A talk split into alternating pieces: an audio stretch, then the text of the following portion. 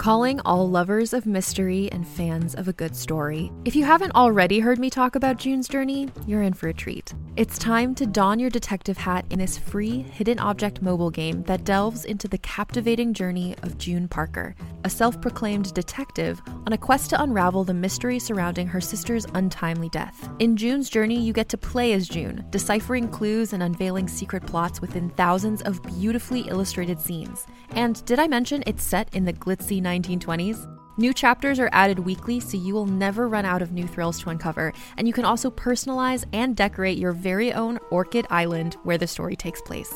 How sharp are your detective skills? Find out when you download June's Journey on your Android or iOS device, or play online via Facebook Games. Your detective journey awaits.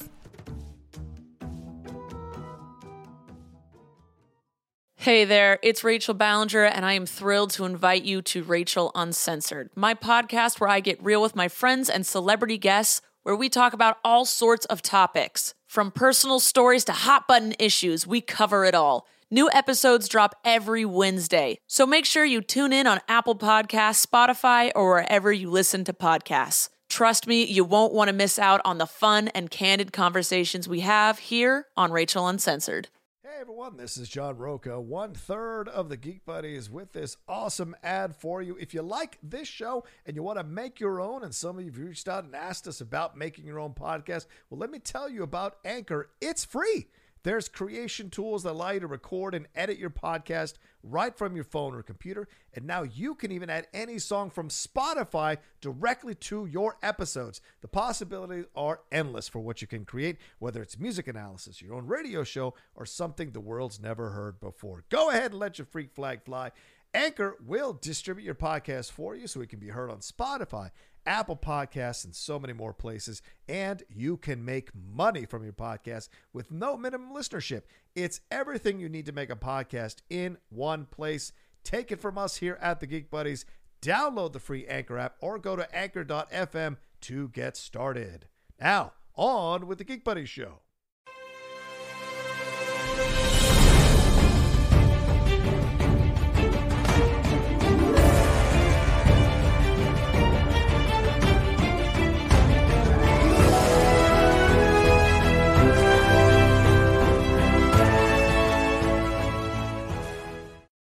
Hello and welcome everybody to another brand new episode of the Geek buddies.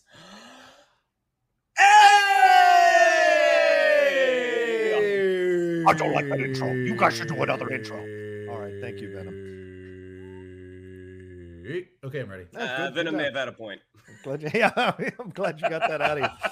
Uh, welcome everybody to another brand new uh, episode here of the Geek Buddies. Are uh, doing uh, covered all the great stuff from the week of geek, all the great news going on that we want to talk about and get into. Uh, and uh, let's introduce ourselves first. I am the Outlaw John Rocha, writer, producer, and host here on the Outlaw Nation, and also co-host of the Geek Buddies. Mike.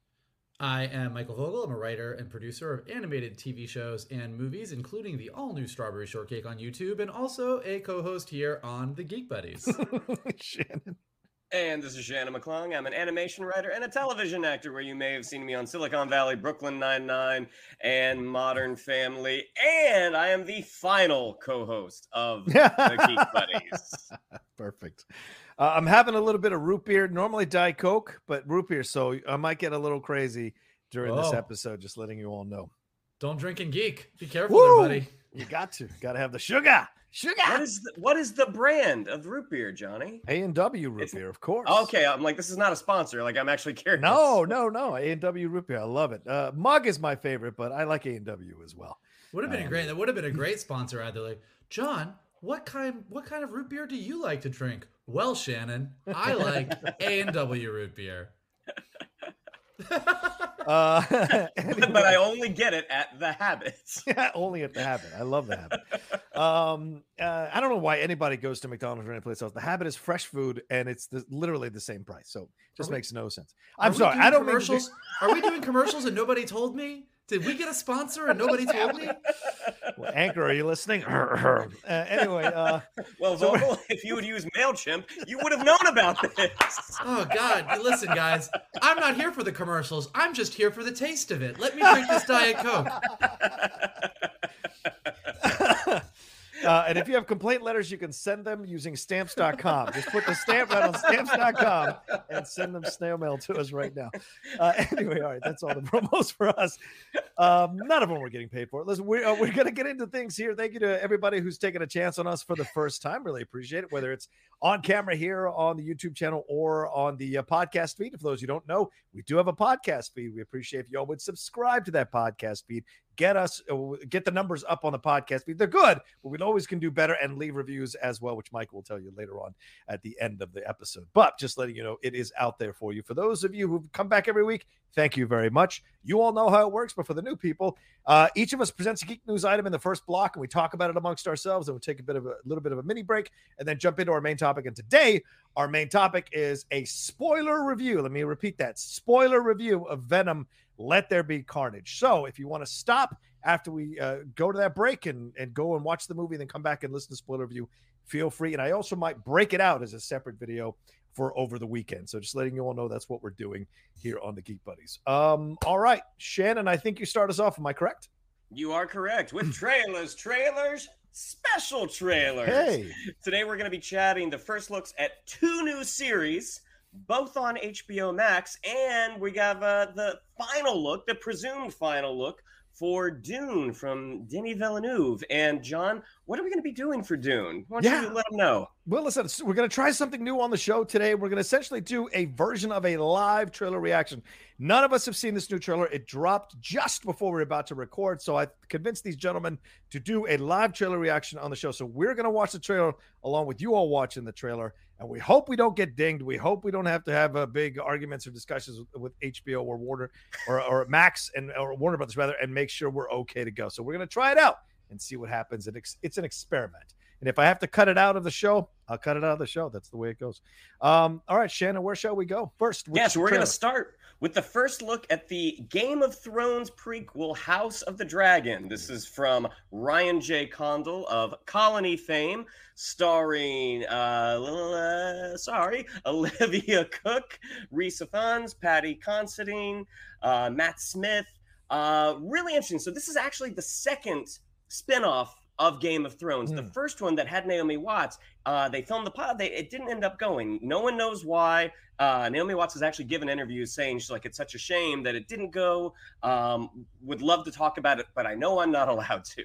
Mm. So this one actually deals 200 years before the Game of Thrones that we know, and it's all about House Targaryen, the, the Dragon Riders. So getting a first look at this trailer, it's interesting because I can't remember. Did it go off in 2019? Game of Thrones? Yeah, I think that's about right. Yeah, I still had the job at Collider, so 2019. Yeah, I would say 2019. So, as most folks know, the the last season of Game of Thrones did was not a huge hit with mm-hmm. fans. A lot of people kind of jumped off the ship at that point. Um, however, just getting to revisit this world um, got me excited again. I mean, the production design looks amazing. All of the silver silver blonde headed Targaryens, the idea of the the dragons, watching how the Targaryens came to power. Um, this looks like a really interesting, uh, really interesting trailer. And uh, gentlemen, what did you think of our first look at House of House of the Dragon? Mikey, uh, I kind of had a little bit of the opposite reaction. I love the world of Westeros, uh, or I loved the world of Westeros for a good seven and a half seasons, six and a half seasons, seven seasons, six and a half, six and a half, six and a half. uh, definitely not seven and a half. But uh, you know, I think that that particularly that final season of Game of Thrones kind of was on a level of geek disappointments pretty high up there for me. I mean, it was after something that you loved watching so much that every all of us so obsessed over. Uh, the quick downturn in that final season, um, and just the way it all landed really just left me sort of like I, I watching this trailer for House of Dragons. Am I going to watch it? Of course. Do I hope that it recaptures the magic of what we all had uh, prior to season eight of Game of Thrones? I 100% do. Do I feel a little bit of like geek PTSD when I watch this trailer? Yes, very much so. so, like, it's almost like revisiting the world of Westeros is like opening a wound that I had closed.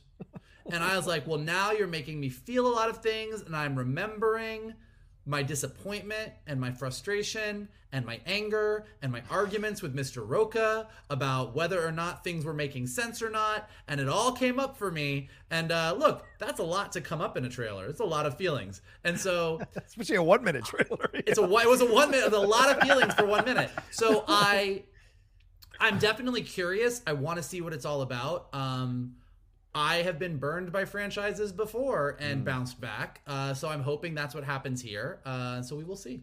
Okay.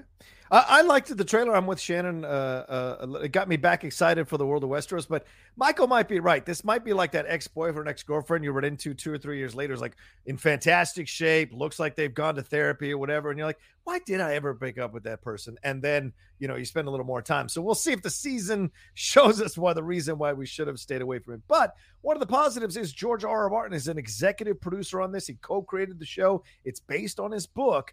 And we know that the reason it's people feel about the six and a half point is where they dumped off, is where they went off the books. So having George being behind this thing, having being part of this thing, might be helpful. Shout out to him for being able to finish writing a whole season. Shout out to him to be able to finish something in the recent, most recent few years. So it's great to see that. I liked the trailer. I enjoyed Matt Smith in this thing. Liked his voiceover. Uh, love that we're getting uh, th- that Iron Throne looks badass with all those swords stuck in there in the ground. So we're going back, and and the, and they're smart to do a prequel that it's set 200 years before anybody else we know unlike many Saints of Newark, we don't have to sit there and worry about whether they can do the young version or of these characters. We're completely moving away to to the the, the um, ancestors of these characters that we got to know in the Game of Thrones series. So for me, that works.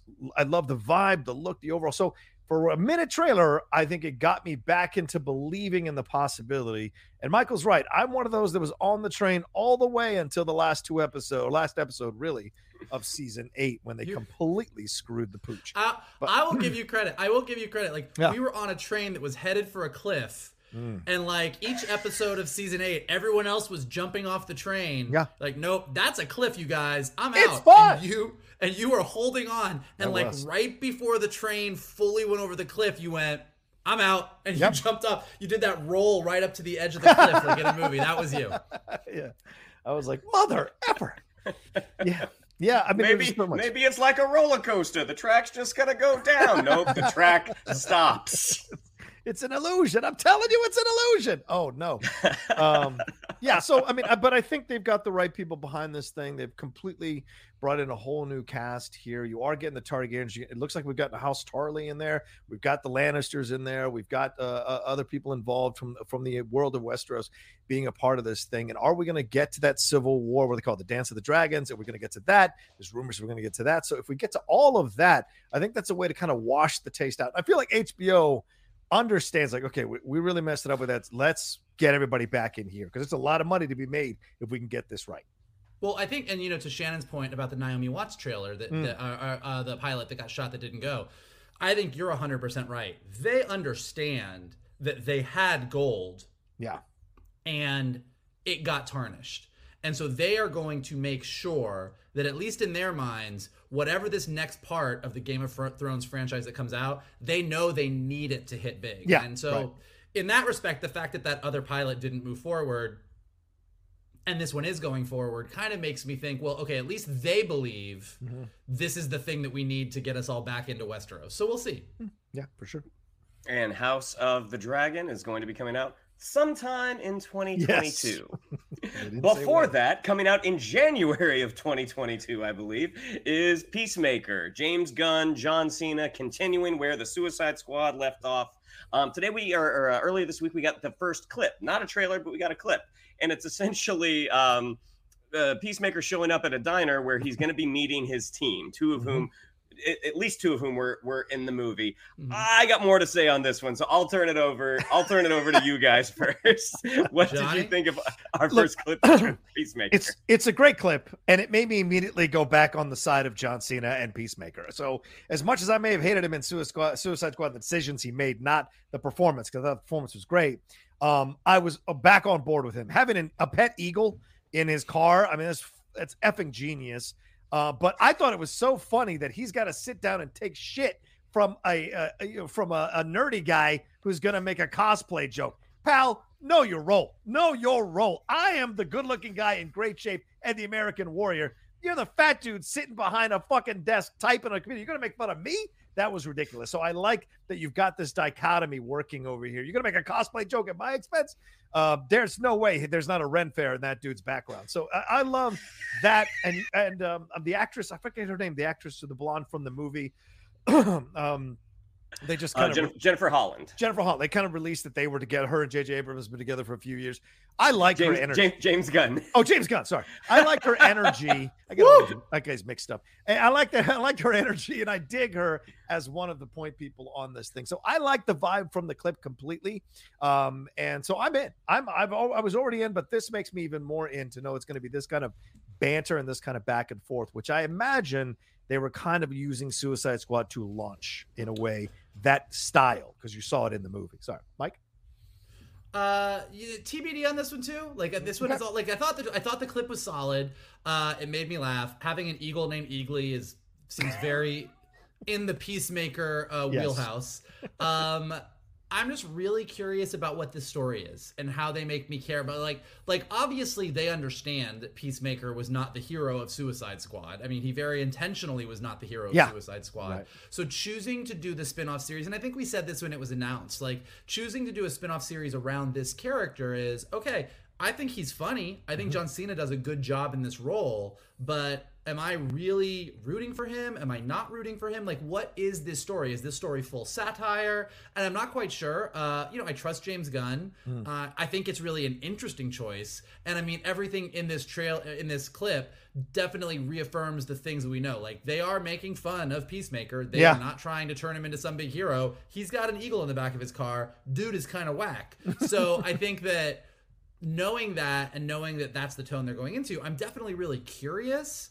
Um, but I'm also not 100% sold that this character can sustain a whole series on his own. But I'm, I would be, but I'm really excited to be proven wrong. Like I definitely trust James Gunn and his aesthetic, and seeing a James Gunn aesthetic on a series versus a movie, I think is going to be a lot of fun. So I, I, I like, I'm, I'm very pro James Gunn while at the same time being very uh, unsure about Peacemaker as a character to carry his own series. Sure. Yeah, it's interesting. Um, as someone who has never been a big fan of John Cena's uh, acting work, Mm. um, I did think he did a, a, a pretty good job in the Suicide Squad. He's the part of this uh, clip that I liked the most. I mean, Yeah. I think the idea of coming in in this bright red and white red and white costume with a with a reflective helmet um I, I think that that's really funny like all of his line delivery i thought was really funny um the rest of the humor the the oh do you have a dog named doggy or daughter named doggy i thought those jokes landed with a thud I They're was like, supposed ah, to, that- though, aren't they? no Nerds, nerds can't make jokes. I disagree. I disagree. Yeah, I think I. I think you been in those were room full of supposed real to be funny. It rem- it reminded me of Guardians Volume Two, the whole "the fruit isn't ripe" joke. Oh, okay, Um, that's I was fair. like, ooh, this is this is kind of rough humor. Like, That's I- get fair. out get out of this scene sooner because I'm actually into what you're giving me right now. Um, Steve Agee, who I do think is a funny performer, because he's so he's kind of so larger than life. Like he's a, he's a really big dude. Um, I don't think he needs to work that hard for laughs. And the whole Mm-hmm. da- the daughter daughtery, that's what I got. I was just like, oh, this is this is already too much for me. And Mm-hmm. again, I'm happy to be proven wrong. Um, but again, the, the the thing that I would worry about the most when the series was announced, John Cena, is the thing that has me worried the least. Hmm. All right. Okay, Interesting. I like Yeah. that twist. I like that turn. Um, yeah. So now we're going to, and that's January of 2022. But now we're going to the final trailer Mm. of Dune, which is already out internationally. It's going to be coming out in the U.S. next Friday. Um, and now we're gonna we're gonna do our first little what uh, watch along. Is that what you call it, Johnny? Yeah, live trailer. We're gonna do a live trailer reaction. Essentially, Live doing a live trailer trailer reaction in the show. Uh, we will play the trailer with the sound, and uh, you're gonna get three of us uh, reacting to it authentically. Let me take our brand down so you can see all three of our faces once I share the screen, and you are gonna get to experience the trailer with us as we see it for the first time. Here is the first, uh, the final trailer rather for Dune, uh, coming out very very soon. And uh, oh, let's uh, let me uh, stop the screen there. Let me share it. I'm sorry about that. I forgot to hit the audio thing. That's always important. to Hit the audio. There we go. Share tab the audio, important. and boom. All right, are we ready? Let's do Ready, it. Let's do Let's this. do this thing. The outsiders ravage our land. Their cruelty to my people is all I've known. Look, that's a determined face if I ever saw one. So you're going Oh, that's tomorrow. badass. Yes, I'm going tomorrow with the advance team. I'd like you to take me with you. This movie is gonna look so Trying to get good. me Oh, yeah. martialed. Can I trust Look at that! Sam? Holy shoot! I've been having dreams about a girl Wow. falling in battle. Felt like a vision. Shannon has these dreams sometimes. I think. Dreams make good stories, but everything important happens when we're awake. Oh, I that's a think if you've- different. For the future If- of House Atreides. If you've read the book, I already feel like they're like actually like delving into these characters more and bringing them to life even more than There they is were in the book, call, which we is like what answer, you want. there is no Yeah. faith that we betray. I wish I could grow a beard like that. not human, they're brutal. Oscar Isaac grows a great beard. You'll still be the only thing I wish I could make out with that beard. My son. God, he is so beautiful. Yes, don't disagree. I love like the dragonfly insect kind of design. Yeah, Yeah, I have a lot of questions for you guys after this. that's my. That's one day before my birthday. Oh, The bloodline ends That's forever. that's what I feel like some mornings after being out too late. This ah! They're picking my family off one by one. Oh, Only together can we stand a chance. Let's fight like demons. I'm always just so good at these things. Oh, really? Who said that? I wonder who said that over there. I mean, just the scale of this movie. Yeah, I must not. it's already doing well internationally, so you hope it follows suit here in the states if it's actually excellent. And I'll see it on Right. Monday too. Fear's the mind killer. Ugh. Yeah.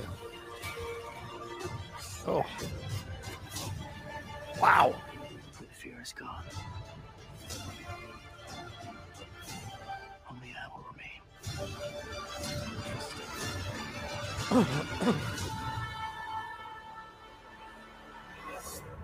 This is only the beginning.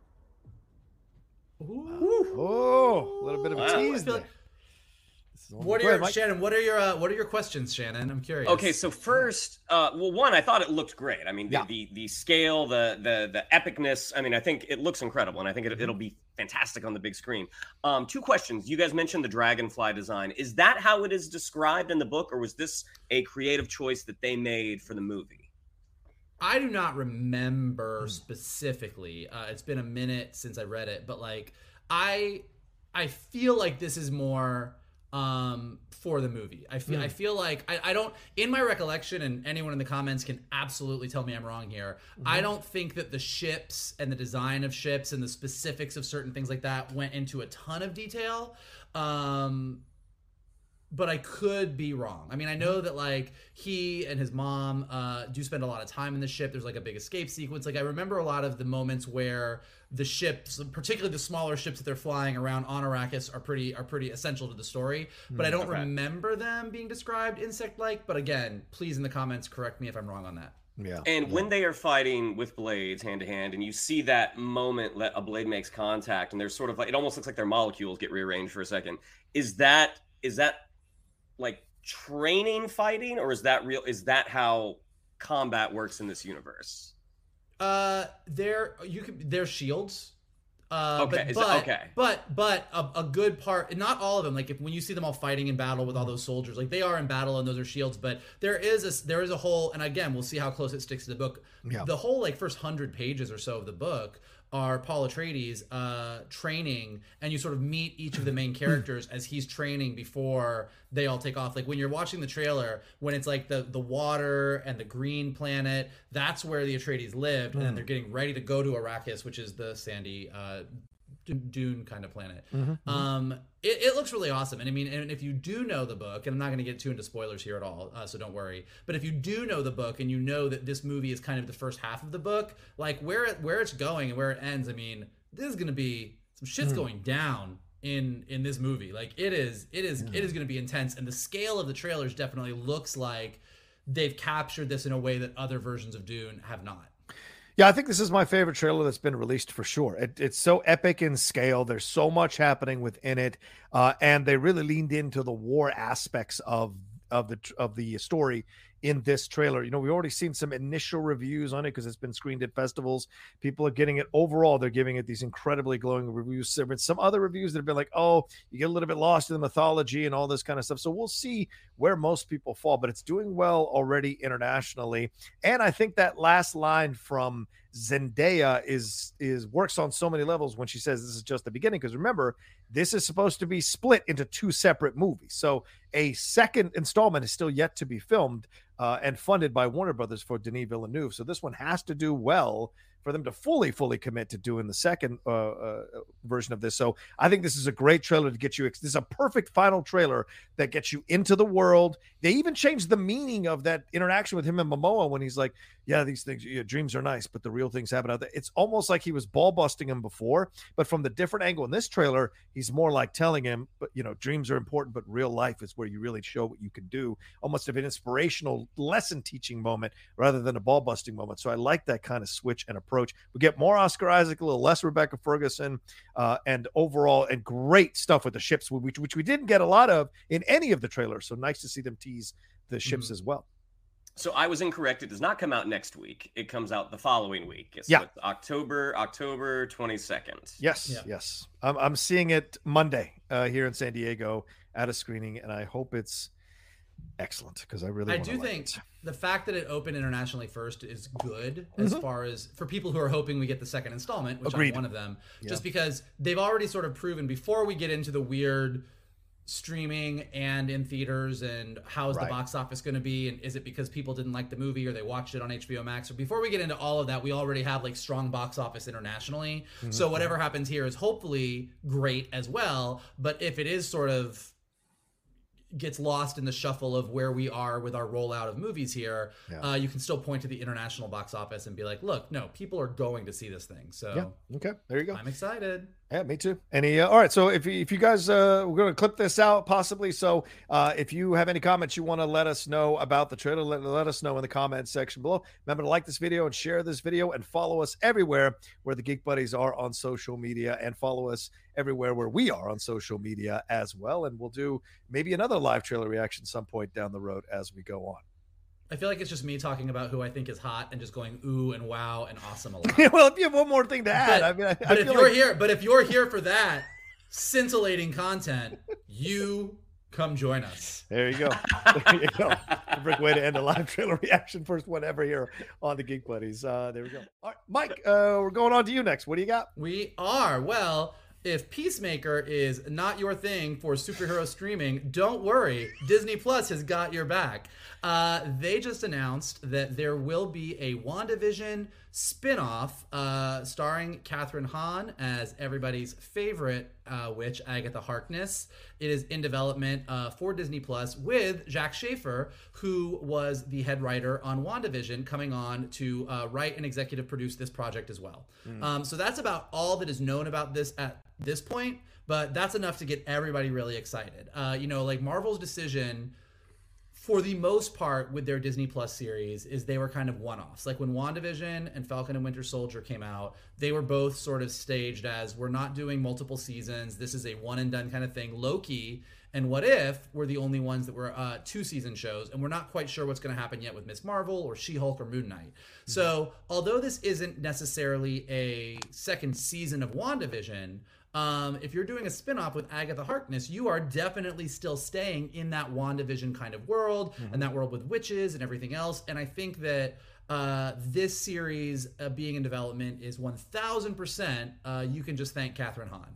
I think that Marvel sort of knew they wanted to introduce Agatha Harkness in the WandaVision story, and I think that Agatha Harkness could have been a really gr- a really good character that they really enjoyed. But Kathryn Hahn coming in and doing what she did with that role definitely elevated Agatha to an entire new level uh, that set her out to become one of the next big either big bads or big good bads in the vein of Loki for the Marvel Cinematic Universe. And so I think everyone who's a WandaVision fan is thrilled about this news. What do you guys think about this? What do you think the show might be? What are your guesses? Sure. I mean, you know, agree with everything you said. I mean, uh, Kathryn Hahn elevated that role. I think the way kind of RDJ elevated Iron Man. Um, that you know, coming out of WandaVision, like she was such. I mean, the the show got so so much awards uh, awards nomination love, mm-hmm. and Kathryn Hahn was one of those performers. Um, I think by and large, uh, did the did the movie going public know Kathryn Hahn? Maybe, maybe not but uh, you know she was certainly well known amongst like the industry people. But right. now coming out of this, everybody knows Agatha Harkness, mm-hmm. and coming out of WandaVision, that was you know such a big hit, like the the, the first Marvel show out the gate. Um, wanting to continue that story, but knowing like, well, we can't really do that again just because the MCU as a, as an overall story is moving forward. We can't really justify going back uh, to Westview and doing TV again. But you take the character who you still have on the board that is Agatha Harkness. That is a if you want to continue that story, that's the way to do it, and it's hmm. super super smart. And as Vogel said, I mean, it's it's she seems like a, a, a ripe character to be an anti-hero hmm. that you get this this magic user who is played by such a charismatic performer. I mean, if you live in California uh, at the Oogie Boogie Bash at, at, Disney's California Adventure, they have Agatha Harkness hanging out right now. So uh, I think this is such an incredibly smart move, and uh, I bet the show is going to still stay in that comedic, that that darker darker comedic vein. That would be my guess right now. I think this is a no brainer. Um, she was such a phenomenon coming out of the show. She almost eclipsed Wanda and Vision on the WandaVision show with what she was able to do for and we're revisiting them now for the stereo show that I do with the Lady Outlaw. We just watched the first four episodes for this past weekend show. We're to watch the next three again for this weekend show. And getting reacquainted with the show again, you just kind of enjoy seeing what she can do. Kathryn Hahn episode to episode. First time re- I'm rewatching it since I saw them for our reviews, and it's just a joy to sit back and relax and watch her work episode per episode and her nuance and her and how she grows in terms of um, the role as it goes along and why. And so she does an incredible job. And yeah, Shannon, you're right. She's been known for most of us who follow actors or watch actors in the industry. We know her, but the general public maybe has seen her as a character actress or whatever. Um, but this is the thing that really announced her. So, what are you going to do with this? Now, I'm excited. This makes sense. However, the Jac Schaeffer thing of this kind of makes me a little worried. I don't mean to be the turd in the punch bowl, but it makes me a little bit worried here because they didn't stick the landing. A lot of people were upset about the finale. And look at this. I mean, she's written Olaf's Frozen Adventure, which got a lot of crap when it came out, and The Hustle, which wasn't that good. So handing her this series to do. I mean, I think she did a good job for the most part in WandaVision, but that ending didn't do so well. But 23 uh, Emmy nominations really paper over any of the cracks. So she deserves to shot to kind of see what she can do with this character. And remember, the last time we left her, she was in Westview under the spell. So who's going to break the spell? Who's going to come in and make something happen? And this also speaks volumes to the fact that they think this is going to be a bigger character moving forward in the MCU right. than maybe they had anticipated when they first put her in this and cast Kathryn Hahn. So, although I may have my reservations a little bit with Jac Schaeffer and the way she stuck the landing and some of her other projects, I think she's earned the right, just like Malcolm Spellman has, to go forward with Captain America 4. She's going forward with this, and we'll see what she can do with this. But if this kind of doesn't land hit the landing as well, we have to start looking at the fact this could be a J.J. Abrams situation with good start, can't quite end these things or can't quite land these things. Well, we shall see. All right, a couple of things. First of sure. all, let's talk about Olaf's Frozen Adventure. Okay. Olaf's Frozen Adventure. Let's talk about it.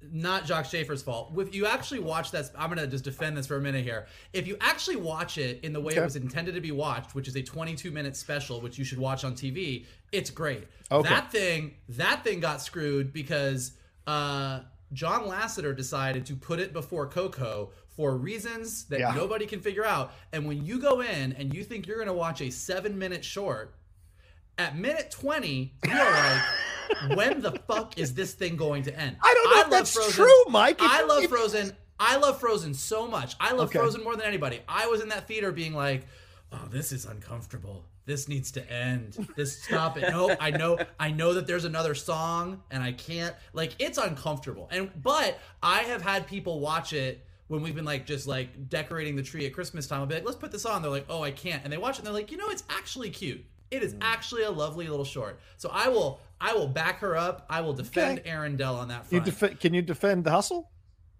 I cannot defend that. Because but but with Fair. WandaVision, but with WandaVision, look, I mean, did sh- did she and the WandaVision team 100% stick the landing? Um probably not. I- I think that it's not the mo- it's not the best part of the entire series, but it is a far cry from some of the issues that JJ Abrams has had, and it's also overall, I would say WandaVision is a stronger show than Falcon and Winter Soldier is throughout. Uh, yeah, I would agree I think that. that you have to say that whether or not the giant epic Marvel battle at the end of WandaVision was 1000% perfection, Mm. they gave us 90% of that show is just gold. So I think she deserves the credit for the gold that we got, in addition to saying, okay, maybe you didn't get that ending perfect.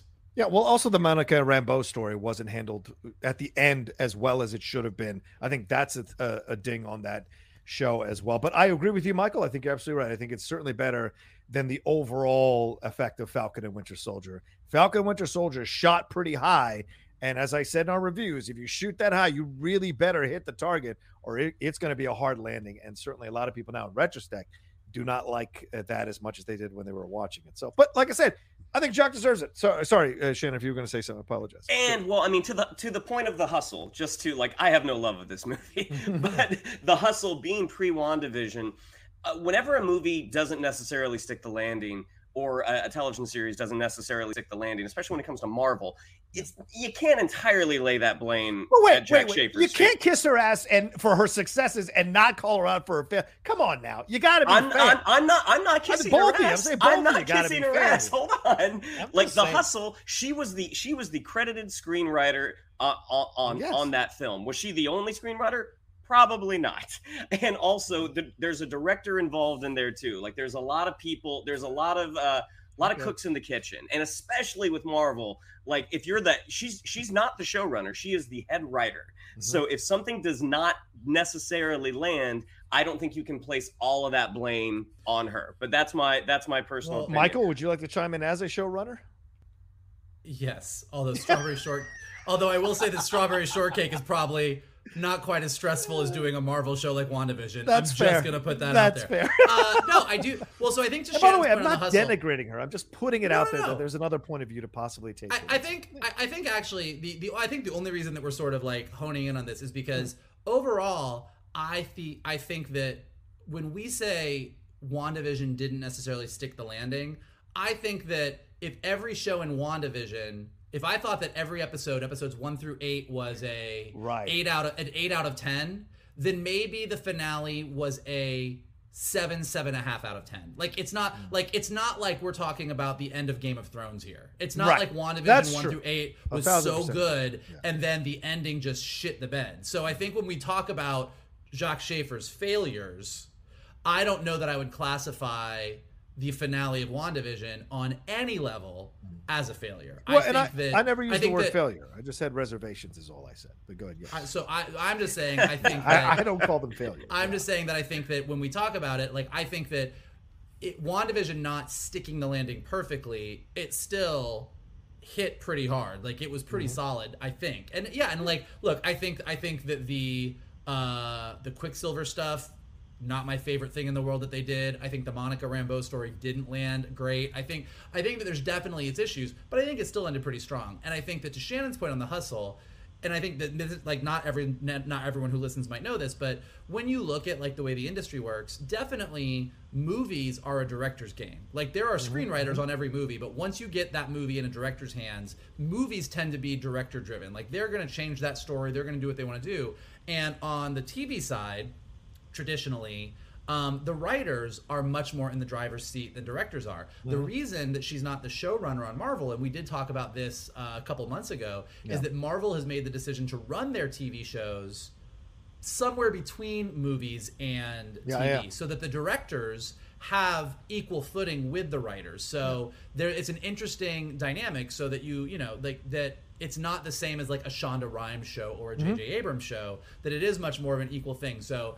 Uh, I not this is not to say that I'm defending Jac Schaeffer or saying that we should blame Jac Schaeffer for anything. I just think that the whole nature of the way the Marvel shows get made is really interesting, and so everybody on Marvel's team should be applauded or criticized That's fair. equally. I think that's a fair point to make. Yeah, it's a very unusual way to make television, for sure. Uh, where the sh- where even the showrunner has to answer to an overall executive producer of a franchise or brand. So that's a that's a fair point to, to make for sure. But you know, I've had some issues with some of the stuff she's done and some of the storylines in WandaVision. So to me, it makes me a little hesitant. But maybe this is obviously this is a young writer as well. So learning as with each project and hopefully getting strong. Certainly, you can argue getting stronger project to project. So hopefully, uh, uh, Agatha will be another one where she really kind of brings the full breadth of her experience and knowledge to play here. We shall see. Um, if you um, don't like it, and if you don't like it, blame Mephisto. Good point. Uh, all right, so we move on to our last. We are we are going fast on this one. Oh, we're going long on this one. So let's move on to our last one. And speaking of someone uh, that we might have some problems with, uh, Dave Chappelle is getting a lot of backlash, and we should talk about this because we've never shied away from talking about LGBTQ stuff on here. It isn't just all nerdy stuff. We also talk about the stuff like this that pops up. And Chappelle, who is a, fav- a favorite of the three of us, I would think, as a stand-up comic, um, he is facing backlash for his new special that just dropped on Tuesday of this week called The Closer. It is his sixth and last special that he is doing with Netflix for a while. He makes a point of saying that throughout the episode or throughout the special, rather. But uh, there are a lot of people coming forward, a lot of organizations coming forward to chastise him and to rightfully call him out for some of the stuff that he said on the show. It is being described as transphobic, as uh, homophobic as well, and um, and uh, he went on to defend J.K. Rowling. He went on to defend. He called himself a TERF. Uh, he, he bragged about beating up a lesbian in a bar. Uh, there were all kinds of things that were really troublesome here, and the GLAAD, uh, uh, the GLAAD, the, the, leaders of GLAAD spoke out about this on Twitter. Uh, leaders of the National Black, Black, Justice Coalition spoke out about this on Twitter. People who uh, work at Netflix spoke out about it on Twitter, and people who create shows on Netflix, like Jaclyn Moore, who is the showrunner for Dear White People on Netflix, spoke out against these comments and in these jokes uh, by Dave Chappelle. And I'll read real quick, just real quick. GLAAD said Dave Chappelle's brand has become synonymous with ridiculing trans people and other marginalized communities. Negative reviews of viewers loudly condemning his latest special as a message to the industry that audiences don't support audiences don't support platforming anti-LGBTQ diatribes and we agree. David J. Johns over at NBCJ uh, Con the Move said it is deeply disappointing that Netflix allowed Dave Chappelle's lazy and hostile transphobia and homophobia to air on its platform. And Jaclyn Moore, who I just mentioned here, said, "I loved, I love so many of the people I've worked with at Netflix, brilliant people and executives who have been collaborative and fought for important art.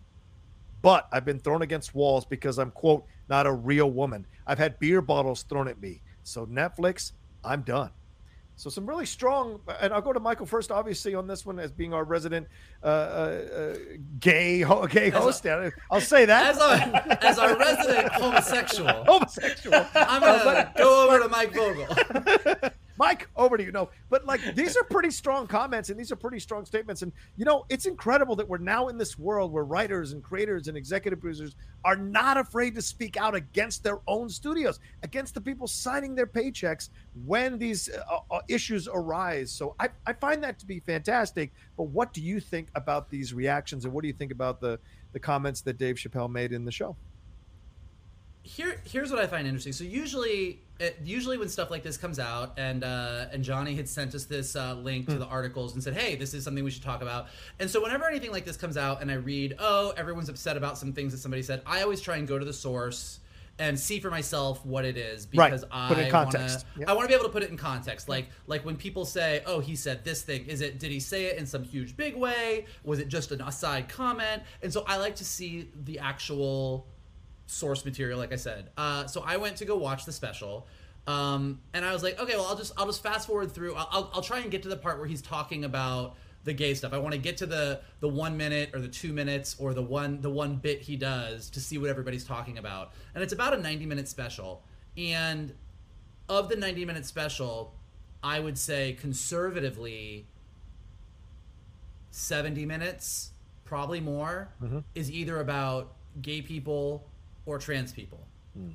So now I know what Dave Chappelle, what he was doing was he's been accused of transphobia, of being anti gay in the past in his acts. And this final act, the closer that he did for Netflix, was kind of his, in his mind, his final word on the issue. He was yeah. like, I'm going to do this thing where I, I dive in and kind of go through all the stuff. Um, it it was hard. It was hard to watch. I'm not gonna lie. It it was like first of all, I believe that look, comedians can say what they want to say. Mm-hmm. Uh, I don't. I think that censoring comedy is hard. But if you don't like what somebody thinks is funny, you're allowed to say you don't think it's funny, Yeah. and you're allowed to say that you don't feel comfortable about it. And there was something that really rubbed me wrong about somebody coming out on stage and saying, "Hey, I've been accused by so many people. The entire trans community, the gay community, they keep coming for me.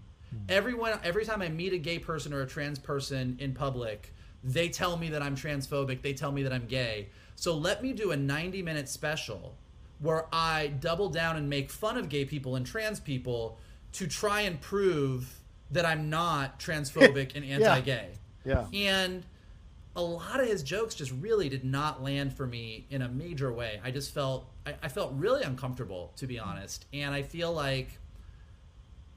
I was I think because I was expecting what usually happens, where a comedian makes one off-color joke, and then Twitter kind of sometimes maybe while correct in that it being inappropriate kind of blows the whole thing out of proportion this was like dude your whole act was this Yeah. it just was kind of it, it left me feeling kind of gross to be honest Okay. Uh, Shannon, what did you think? I mean, I did not get that far into it. Um, so I, I love an interview with Dave Chappelle. I think Dave Chappelle um, is a really intelligent guy, and, and, and like his, his point of view on certain things um, are definitely not my point of view. And so listening to him sort of explain his positions again in an interview format, I'm like, oh, this is really thoughtful. Like I, I have seen some of his stand up before. As you guys know, uh, I'm I'm I'm a bit uh, a delegate with my comedic sensibilities. Um, if things get a little too blue, I kind of naturally start to check out because uh, you know that's just that's just my personality. So I didn't get past 20 minutes, and it's like, yeah, this is touching on a lot of stuff that, uh, yeah, that that that makes me makes me uncomfortable, and I, I won't besmirch. Like, look, if you want to watch it, hey, it's there for you to watch. I don't get it, um, but but it's there, and even there were moments I feel like he was even sort of acknowledging in that first 20 minutes um, that I think I don't know if it's he thought he, he's acknowledging the fact that he went too far or just kind of prepping the audience like guess what? I'm I'm gonna go further. Because by and large the first 20 minutes you know he's getting laughs. Also this is edited but he's getting Yeah. laughs. But there all there are at least for me I, I I thought a few moments of like ooh from the audience. Um so yeah man I mean it's it's it's unfortunate because a lot of comedians view their job as being provocateurs. And like we we have to we have to push the line. That's what the art demands. Yeah. um i, I think it's just a shame that certain marginalized communities can be affected so negatively off of someone's art. Yeah, I mean, I think that's, I think that's the con- the confusion I have inside of myself because, you know, remember during the '80s when Eddie Murphy did his thing and he used the F word to describe his interaction with homosexuals. When he was called out on it, he apologized. He apologized recently when they put it up. He said, "I'm really sorry. I shouldn't use those words." At that time, was the words we were, you know, and that we've got to create space for people to apologize, to understand, to look back. That we all change, we all progress. Our society has progressed. You rarely hear that word in films now and in TV shows now. And when you go back and watch some of those TV shows in the 80s and 90s or films, you hear that word all the time. And so it's like we've changed. So uh, you know, he was willing to do it. This was Dave doubling down on this when there was an opportunity for him to maybe do some self re- reflection and come back out with making jokes at his expense and at other people's expense. And he was trying to, in essence, say, like, well, black people still have it worse because of this. And when he said that, he makes a joke about how gay people were kind of trying to trap him in the middle of dinner or something into make into making these comments or making some angry comments. And when he got upset about it, they called the police. And he said, well, it's funny how gays think they connect with minorities until they realize they're white can call the cops anytime they want. And I thought that was a bit off base. I thought that was a bit off base. And I think a lot of what he said was a bit off base here because his point of his specials are always to ask the audience or the general public who's watching to do self reflection, to do societal self reflection. he must also do some self-reflection when he's called out on these issues or else why the fuck should we do any when he's calling us out as a society? And i think that's important. And i mean us everyone like ev- whatever Yeah. color whatever age whatever uh, orientation you are that's you that, i feel like that's the deal you make with a comic uh, and if a comic is is wanting to call a societal thing out they must also explore themselves. And so i don't feel that that happened in this special and that's unfortunate. And uh, considering his last special about George Floyd, I thought was incredible and brilliant and really hit the mark. It was very disappointing to see what we saw last night, uh, or what I saw last night, rather when I watched the special. And so, uh, Mike, I, I'm I'm in your camp on this. It, it felt really uncomfortable. I didn't understand it. It felt out of place and out of step. Well, and I think two things. I would say two things, and then we can move on Yeah, because I know we got to yeah. talk about Venom 2, and God knows I can't wait to talk about Venom 2. But um, but I think two things. One, another thing as I was watching Dave Chappelle's act that I was thinking, it look, Dave Chappelle makes a lot of jokes about the black community. Yes, obviously, like that's a big part of his act, and they're really funny. Like Dave Chappelle is really funny when he sort of comments on the black community and the black experience. Mm-hmm. If a white comedian said any of the stuff that Dave Chappelle said about the black community, Oh my God. that would not look great. Yep. That would not go over so well. Right. But similarly, Dave Chappelle, who is a cisgender straight man, Yeah. making a lot of the jokes that he was making about the gay and the trans community, is equally as inappropriate. A gay comedian, a lesbian comedian, a gender non binary comedian, a trans comedian can get up there and say a lot of shit about their community that they can say uh, in a way that it wouldn't have come across in the way that it did with him. Now, that being said, that's not to say that straight comedians can't talk about gay and trans issues. Uh, I think we maybe have talked about this before on the show, and I'll say this and then we'll be done. John did a few years ago at Comic Con, you did a five minute stand up set, Yes. Yes. um, which we should all pay money to see online. No. But uh, but like it actually sparked a conversation about comedy and the nature of comedy and what's appropriate in comedy today. And somebody was like, "Well, you know, can well can we make gay jokes? Can we do this? Can we do that?" John didn't ask this. Another person in our group asked this. And kind of my comment about it was like, as John's best friend, who's been his best friend for 20 plus years, if I was sitting in the audience supporting John's show and he got up there and started making a bunch of jokes about how uncomfortable he was around gay people or how effeminate gay people are or any number of things that Which I didn't do, less- by the way. Which, which which John absolutely did not do. But if he had done, if John had gotten up and done any of the things that like Dave Chappelle had done in his act that's currently on oh. Netflix, as his best friend, I would have felt really alienated. I would have mm. felt really uncomfortable. If John had gotten up there and gone, "Let me tell you what it's like living with a gay guy." This guy saved my life when I was going to go on a date, and he made sure that I was dressed appropriately because God knows, like, there is a way that you can tell jokes and have really humorous interactions with a gay, uh, a straight guy talking about uh, accidentally swiping right on Tinder and then finding out the person is trans and the conversation he had with the trans person and how awkward he felt. Like, there's ways that you can actually find humor that isn't at the expense of somebody that isn't let me tell you how ridiculous this lifestyle is and i feel like dave chappelle has not progressed past that and he hasn't understood that that's what people are upset about yeah. Yeah. Uh, any final words on this, uh, Shannon? No. Okay. No, I think I, I- I think I think Vogel did it. yeah, I Listen. think so too. listen let the let the homosexual let the resident homosexual have the final word Let the residents homosexual. Uh, there you go. All right. Well, um, the special's out on Netflix. There's calls for it to be pulled, and uh, of course, because we wanted to talk about it, we watched it. So uh, some other people are talking about it who haven't even watched the special, and I think we should get a little bit of credit for having watched it, so we can talk about it in context. And hope you all who are watching it appreciate that uh, before you say any negative comments in the uh, comment section about our opinions on this whole situation. Uh, all right, let's take a quick little break here, and then we'll jump into our Venom 2 Let There Be Car- or Venom Let There Be Carnage spoiler review. Remember, if you haven't seen the movie, this is a spoiler review. We're gonna blow it for you, uh, all whopping 90 minutes of it. Uh, and so uh, do stop now and go watch the movie, come back, or you know, get ruined, get the movie ruined for you. We we'll shall see. Uh, we'll be right back right after this. Venom Let There Be Carnage was a movie. It had music. I don't remember any of it. It was better than Cats. I will see it again and again. oh, did you did you speaking of did you hear did you hear about the andrew lloyd webber got a dog What? Now An- what? An- An- Why is he Andrew Lloyd still? Webber. Okay. Andrew Lloyd Webber. Wait, hold on. What are you doing? I don't What know What happened? this happened. Something. Oh. All right, we're fine. My dog is uh, attacking me right now while we are recording, so he Bosco. clearly wants something, um, and he's unplugging wires. Um, no, Andrew Lloyd Webber got a dog, and he took it on an airplane, and he needed to get it approved to be a service dog, and they said that they needed a uh, letter from his doctor to say it was a service dog, and he said he got the dog because of what the live-action Cats movie had done to his show, and that he needed it, and that he needed it to cope and they allowed him on the plane with no medical letter necessary. that makes so much sense. I may I may need to get a service dog for what Venom Let There Be Carnage did to me. That's for damn sure.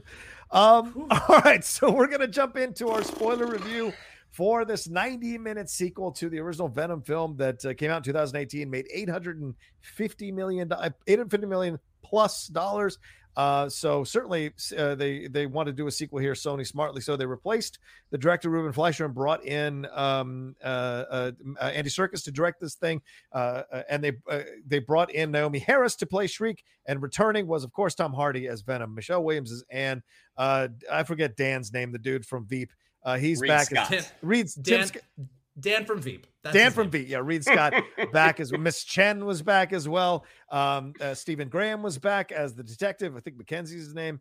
Uh, and they uh, and Woody Harrelson back as Cletus Kasady. This was very much the focus. Venom and Cletus Kasady, Venom and Carnage going at each other uh, and uh, having a final battle in a church. All right, let's start real quick. Overall thoughts, Michael. Let's go with you. Uh, thanks, John. Um, I I think th- clearly this movie is made for someone. This movie is making money. It is. and people and there are people that are enjoying the hell out of it and having a great time. And as we always say, if you are one of those people, I am happy that you had a good time. I, I am I am on board with you enjoying this movie, and just because I don't like the movie does not mean that I begrudge you your liking of the movie. Absolutely. That being said, boy, I did not like this movie. Uh, I I did not enjoy the first Venom, but I do think that the first Venom, it it almost felt like the first Venom was trying to be something Yes. and fell flat. And I felt like this movie wasn't even particularly trying. Um, I know a lot of people who enjoyed it say they really love that they leaned into the silliness and they leaned into the buddy comedy dynamic and they leaned into the ridiculousness of the movie. And for me, all of that was the stuff that wasn't working. And so this movie really did not work for me. Um, I, I felt like. I felt like we also were getting not that I particularly wanted the movie to be longer, but I felt like we were getting the cliffs notes of a story. Like things were just jumping so fast from one situation to the next situation to the next situation that I feel like we didn't really get a chance to sit with characters, get to understand motivations. Like things were just like so uh rocketing towards this big confrontation at the church at the end that I was like, okay. And then there's the post credit sequence, which we can deal with separately Yes, because there's a we'll lot to talk about there. Definitely. Shannon, overall thoughts? Um, it would be a goopy symbiotic thumbs down for me. um, I also was not a big fan of the first Venom movie, but I also remember when we went to go see the first Venom movie in a very crowded theater, that overwhelmingly the crowd really liked it. I mean, Yeah. the crowd was laughing, the crowd was cheering. Um, Vogel and I went and saw a matinee of it last week, um, and the crowd was pretty rowdy for for a 3:30 movie. By the time the movie started, everybody shut up and they were glued. They, you know, their eyes were glued to the screen a couple of times. Like I, I chuckled once or twice, but for Hmm. the most part, I was like, yeah, I'm just not. I'm not into this world. Like this movie, this movie wasn't made for me. The movie was made for all the people that were really responding to it. I mean, there was a moment where I Venom called Dan a pussy, and it got such an uproarious laugh that I'm like, that's not. It's not a good Yeah. joke. Like there, it's just it's just a guy calling uh, another guy a pussy. Yeah. Like I was like, I don't I don't see where that la- I don't get where that laugh is coming from. But at the end of the day, at least it was shorter. Yeah. I mean, I I was looking at my watch kind of the whole time. And I do think the Carnage, I thought Carnage looked cool. I was Mhm. like, oh, this looks, that looks pretty cool. That looks neat. Um, outside of that, like this isn't even the type of thing I would put on to have playing in the background. It was like, I'm just, I am not emotionally connected to this. And and this is not the fault of the movie, but a lot of times, you know, we watch trailers, we watch marketing for something, and we start to kind of make our own movie in our heads. And with anything with Venom, I mean, minus the Spider-Man lack of Spider-Man connection, um, I'm just like, why was this not a horror movie?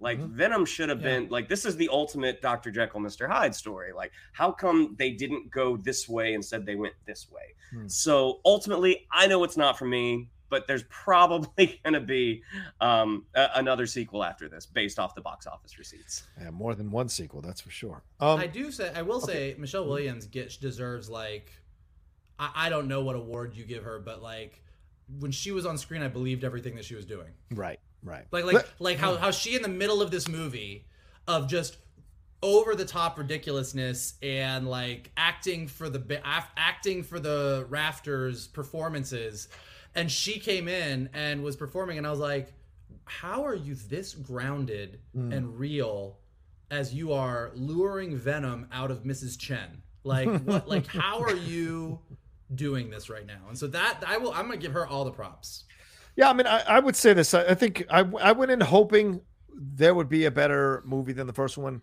but I agree with Michael in that that first one at least took some swings. This one took no swings. This one sat there and was like, let's play this as safe as possible. Let's lean into what people said they loved about the first one, which was the jokes and Tom Hardy and Venom or Eddie Brock and Venom having their interactions. And let's just make that movie that. Let's not worry about plot. Let's not worry about any logical beats, story beats, any logical character changes. Let's have Shriek be a big, big villain, totally uh, uh, kidnap Anne, and then all of a sudden have a random change of heart right at the last second. Nobody's gonna fucking care. And the thing is, people crow, and there are people I respect in my in my sphere who are crowing about this movie, and it just is my like I know the Transformers movies are throwaway shit. I know that they're just fun for me. But people are like saying this is the greatest romance ever in comics eh, or in comic book film history. This is this is this film does so many things that I love. It's like a great comic book movie. Uh, I, I even saw my friend William Bibbiani, who I love to pieces, and I'm not calling him out here, but because we had a back and forth on Twitter, he said this is a film about about saying polyamorous relationships are are are okay. And I'm like, there, there's no fucking way that was the point of this movie. There's just no way that was the point of this movie. And so over and over again, I was hoping that this would have some connection, and it was terrible. In a post Black Lives Matter, post Me Too move uh, uh, world, you're going to create a character like Shriek, and you make her a lovesick puppy to uh, to uh, Carnage, who is constantly being told to shut up by uh, Carnage, and, or, or to Cletus Kasady. She's a lovesick puppy to Cletus Kasady, and Carnage, which is essentially an extension of Cletus Kasady, constantly tells her to shut up. You're telling the woman to shut up in the movie. It is Well- so crazy to me on so many levels because of when she s- says anything. It kind of I know why they're doing it, but still the optics of it all just seems so stupid. So well, so let's let's break Okay. it down for me because like we could all just sit here and bash the movie for thirty minutes, and I don't know Uh, that that's. I was just trying to lay my points out. That's No, no, no. Your your points are valid, and I don't disagree Okay. with you. But I think like in trying to, aside Plus, she has no didn't like- backstory. She has no backstory. There's maybe seconds of a backstory. That's all. For, trying to say. fair, uh, but I think that when you're breaking down the movie, I mean, so here's here's clearly what they were going for, and when you are making a movie like this, and you're trying to figure out what our movie's going to be, and building it out, like you know, you can see what they were going for, which is at the beginning of the movie, Eddie and Venom are not getting along. Like Right. they they are not they are not simpatico. Venom wants to eat people. Eddie's like, you got to eat the chicken. He's like, I like the chickens. I don't want to eat the chickens. I need to eat people. And it's a big debate, and they don't really see eye to eye. And then you Cletus gets the symbiote in him when he bites Eddie, and he becomes Carnage. And you're like, okay, well, shit, this is gonna go down. And at about that time, Eddie and Venom split apart. Yeah. And Venom's like, fuck you, I'm out. And then Venom, in a move that will forever confuse me, goes to a rave and gets covered in glow sticks. Right. Which was really the point in the movie where I just started texting my friends and I was like, I am watching Venom 2. He is at a rave. Uh, And I was like very confused. But like, then the whole point of the movie and the whole thing with Shriek is that by the end of the movie, Venom and Eddie are as different as they are, realize that they work well together, and that the car the re, the Shriek piece that they're using is that Carnage has no desire. He tells Shriek to shut up, but Cletus loves her. And so like it was the it's the fact that they are not really a true symbiote in that they don't get along, but Eddie and Tom but Eddie and uh, Venom are the romance for the ages and really are the same. So like now that is all lay, I'm all laying that out to say that in a movie it, that is about a man who has a symbiote. And to Shannon's point, Venom being the ultimate comic book version of a Jekyll and Hyde story, and Carnage being an extension of that. Starting with, let's tell a story about the two sides of this symbiotic relationship that think they don't work together, mm. but then at the end really do come together because they belong together, is not a horrible movie. Yeah, Like, that- agreed. Totally agreed. like from that beginning level of this is what we want Venom Yeah. 2 to be. You go into the room and you pitch, this is what we're going to do.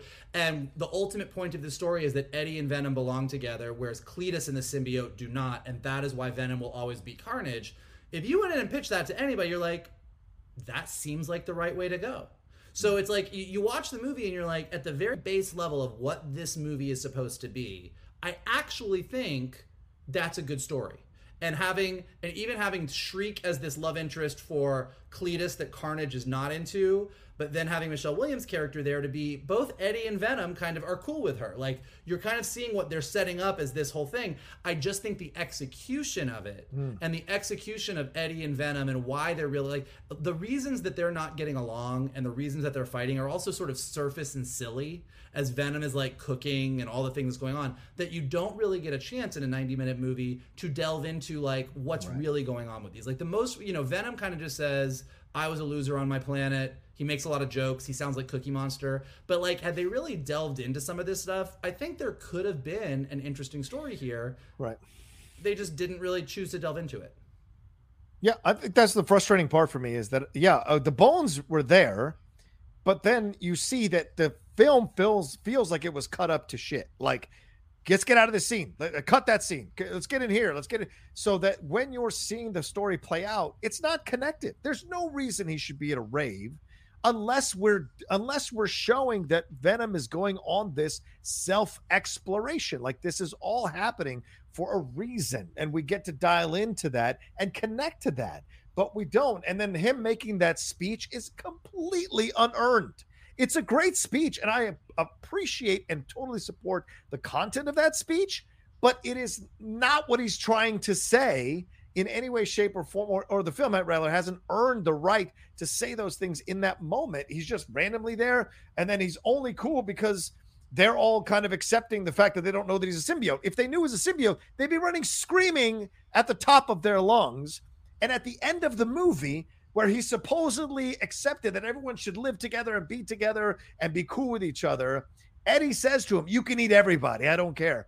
And he goes, Okay, cool. So, in essence, he learned nothing, and the speech was for shit because he's going to go kill people anyway. So, if these are the things that I just, to me, that I don't the fuck they were thinking. And I'm mind blown by people who are telling me this is a well written movie. This is a well constructed comic book movie because it really fucking isn't. Even the Cletus Kasady stuff, they blow. He's a one note character. There's not much going on. He's a villain.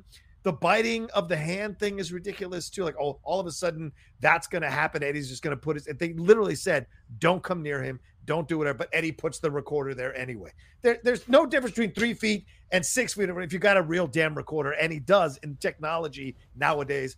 And one last thing, I was like, but one last thing. The frustrating part of this all, uh, as well, is the Michelle Williams thing you brought up, Mike.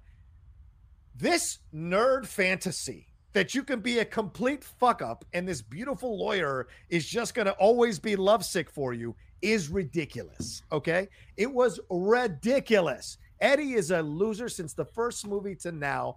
And if she had any self esteem or self worth, would get the fuck out of that situation.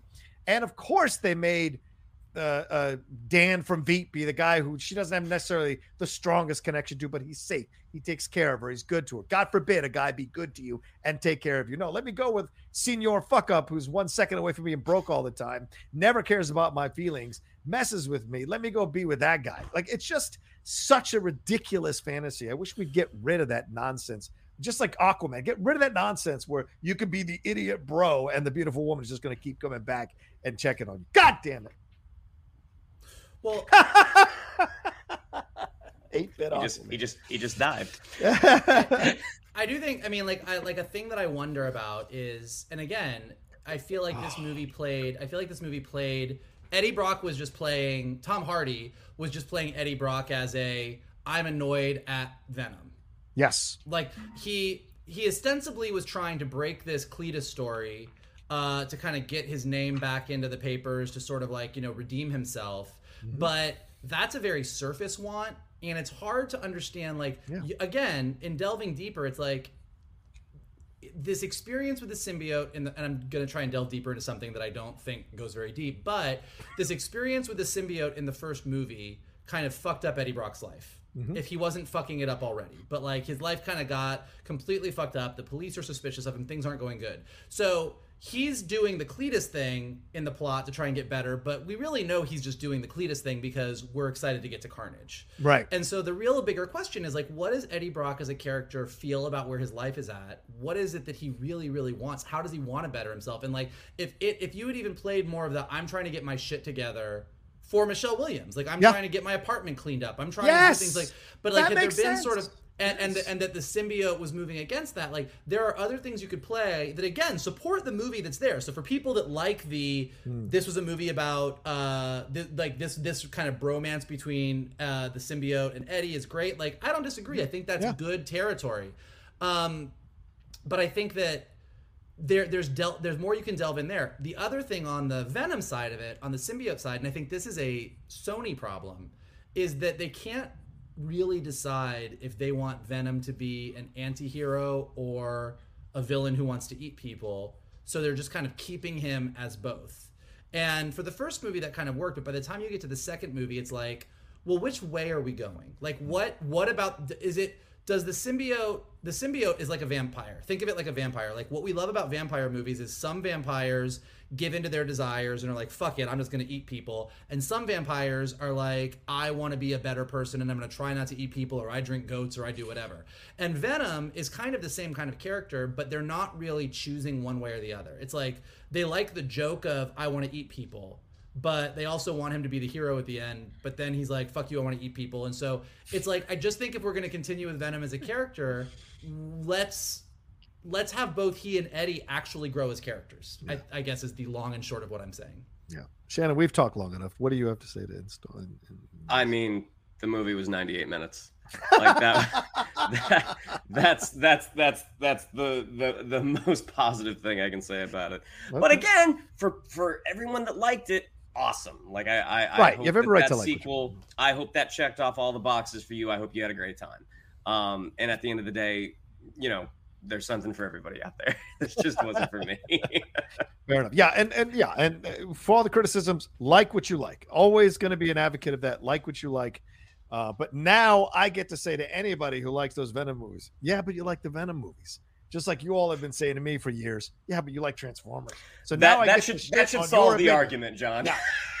Finally, I'm, I'm glad you figured out. I'm glad you figured out how to diffuse that debate. finally.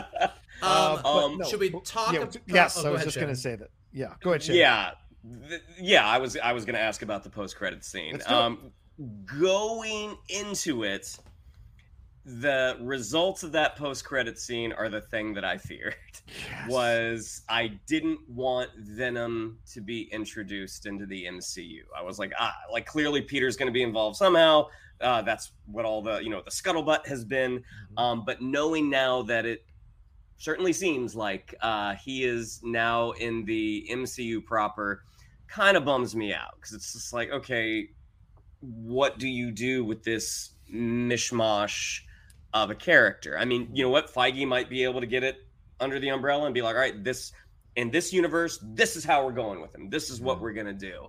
Um, it's it's going to be a very curious next few movies to see if he has any involvement in No Way Home and the results of whatever the last movie on Tom Holland's uh, contract is supposed to be. Because I think the extension was for two more movies Spider Man No Way Home being the first, and a second uh, TBD. Mike. I am f- fascinated to know kind of those bigger level conversations that go on between Sony and Marvel because it is a complicated relationship that I think will lead to some missteps along the way because I think that Sony in a way has Marvel over a barrel like they've got Spider-Man and they have no intention of letting him go. And so whenever Marvel is like, well, we've made Spider-Man cool again uh, and we want to keep doing stuff with him, Sony's going to be like, okay, but you have to X. So when I here's my reaction to I don't think that Venom is just in the MCU proper now. I don't think that Venom is just part of this world and the worlds are combined and that the Sony movies and the MCU movies all match together because I just don't think that works for either side. I think that Sony doesn't want Marvel's complete over involvement in all of their Spider movies. Um, and I think that Marvel doesn't want all of those characters running around in their universe. So I don't think that's the case. Do I think Venom it may be showing up in No Way Home? Yes. Uh, I think there's a chance that what we saw in that end credit sequence means that as much as we're gonna get Doc Ock, probably the Green Goblin, Electro, maybe Sandman, uh, maybe pro- most likely some other Spider-Men, it is the perfect time to say, hey, the multiverse has invaded. This is part of another universe. Mm-hmm. He can show up too, and we know that everyone's going to lose their mind because look at the Venom box office. So I think that might happen. But just like I don't think that Alfred Molina and all of these other characters are in the MCU to stay, Right. I think they will be in this movie for the whatever the fuck happened that Doctor Strange did, and then by the end of the movie, in some way, shape, and form, will Peter will will Peter Parker exit the MCU for a while and be in his Sony universe before he finds his way back? Maybe. Mm-hmm. Will he just get rid of all the villains? Maybe. Um, but I don't think that. I also think that there's a chance that we might not see Venom in No Way Home, and all the post credit sequence means is that Venom is now lurking in our universe somewhere, so that the next movie that comes out, he'll be lurking around, and Pete and Tom Holland will show up, but not really affect the bigger MCU at all. So I think that like I think those are the two most likely. Um, maybe I'm being hopeful, but I don't think that all of a sudden uh, Eddie Brock is going to be jumping into lobster tanks in the MCU proper and uh, eating all the lobster. Yeah. Well, this is his last film for the contract, Shannon, just to answer your question. Spider Man No Way Home is the last part of the contract because he had re upped for three movies, which included Avengers Endgame. And so Spider Man No Way Home, it was, it included two appearances in one, or it's two solo Marvel movies in one appearance. And Endgame was one of those appearances. And then uh, uh, No Way Home uh, is the last one. So it's Are you going- sure? yeah, I, I just looked it up. If you guys want to look it up uh, as well, that's what I see here is that he hasn't re-upped yet for a new contract, and these are all 2021 articles from July and August that he hasn't re-upped for a new contract just yet. So it's so maybe they're setting this uh, with this um as uh, with this end sequence or end scene, whatever it is, post credit scene. Uh, they're setting up the fact that well, if it doesn't work out, he just goes and becomes Spider-Man in Sony, and they've created because nothing says they can't still have that universe um, without having those characters cross over into the MCU. They can still be technically part of the MCU, but never appear in any of the MCU movies, MCU movies proper. They could do that route, um, but we know uh, what Michael Keaton showed up in Morbius, so it's all kind of intertwined in that way. And Spider Man was on the wall, so Spider Man exists in their world, and I feel like wasn't Venom going to like adm- he says when he sees Spider-Man in that end credit scene, you know, like, oh, that guy, you know, so clearly he's had interactions with Spider-Man in some version, whether it's Tom Holland and Spider-Man or not. There's been an interaction with Spider-Man. So Well, maybe. I mean, he also like. says, well, he says in that post-credit sequence, this is get nerdy for a minute. Sure, Um, but Geek Buddies, what yeah. what he's talking about with Eddie is that he's kind of talking about every all the secrets he has and everything he knows. And Eddie's like, well, Mm-hmm. what secrets do you have? And he basically says, when you're a symbiote uh, and your race has lived for as long as we have in multiple universes, you learn a lot because Right. just the symbiotes, just like the Borg or any other Oh, geeky yeah, good collective, points. If one knows, all of them know. And so if that's true, go with me here. If the symbiotes all have a shared collective knowledge, and the symbiotes exist throughout the multiverse, Mm-hmm. and we know that the Jake uh, uh, that the um that the uh, Tobey Maguire Spider-Man movies are also part of a multiverse because those characters are showing up. That means that Topher Grace's Venom symbiote exists and ostensibly that symbiote should be connected to the uh to the Tom Hardy symbiote because all symbiotes have a collective knowledge. fair point. So it doesn't necessarily mean that this symbiote in this Venom movie has an experience with Peter Parker, Okay. but it means that this symbiote recognized a Spider-Man or a Peter Parker because others like the Topher Grace symbiote in another universe have dealt with him. That's fair. And that is my lecture on symbiotes in the multiverse today.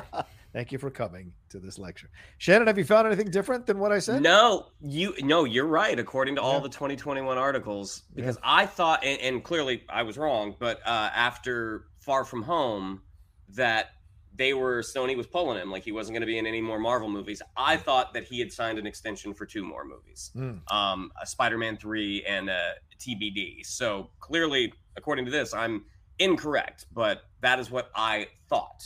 Yeah. There was a lot of confusion around that because it was one movie and two appearances.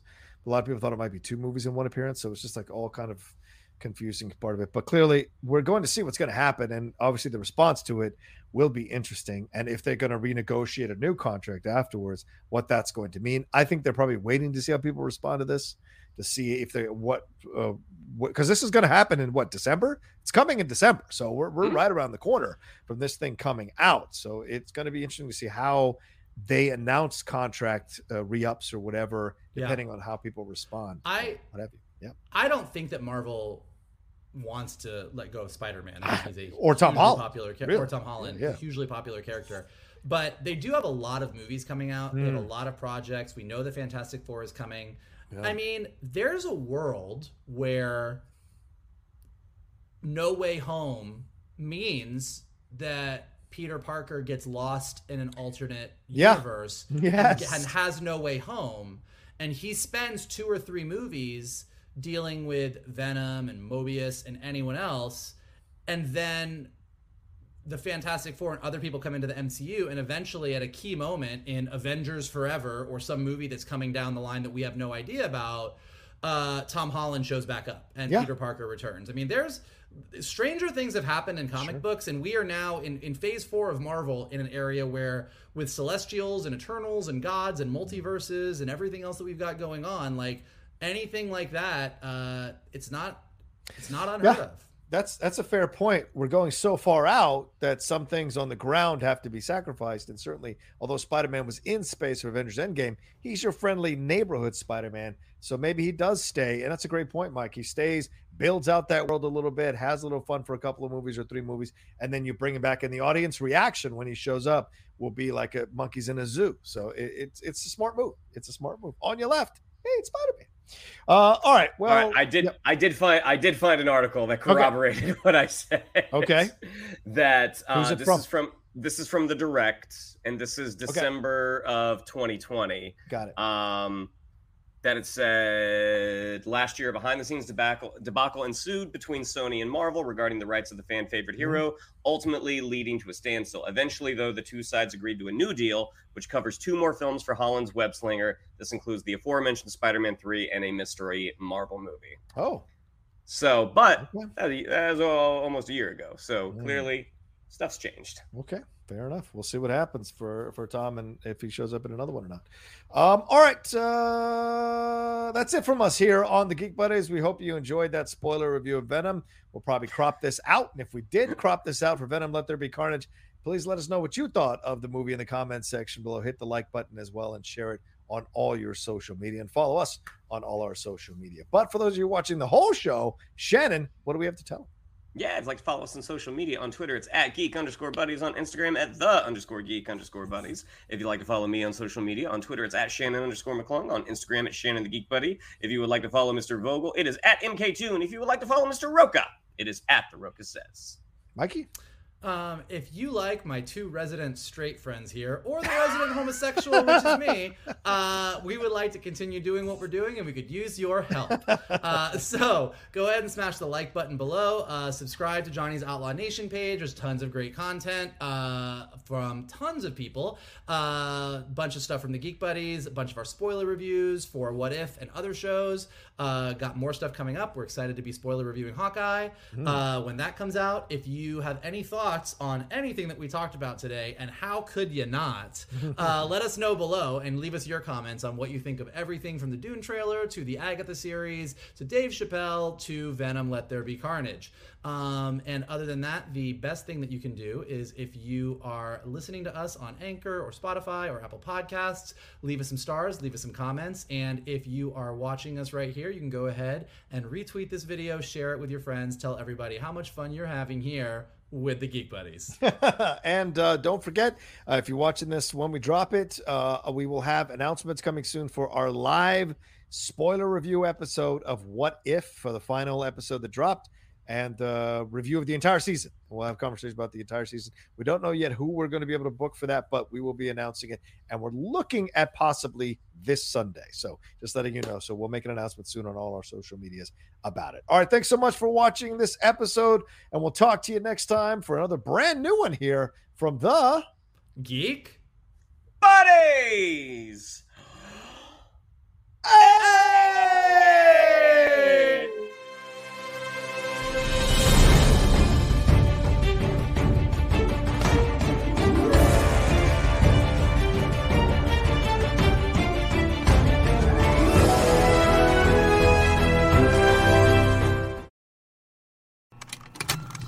Contained herein are the heresies of Radolf Burntwine, erstwhile monk turned traveling medical investigator. Join me as I uncover the blasphemous truth of a plague ridden world that ours is not a loving God, and we are not its favored children. The heresies of Radolf Burntwine, coming January 2nd, wherever podcasts are available.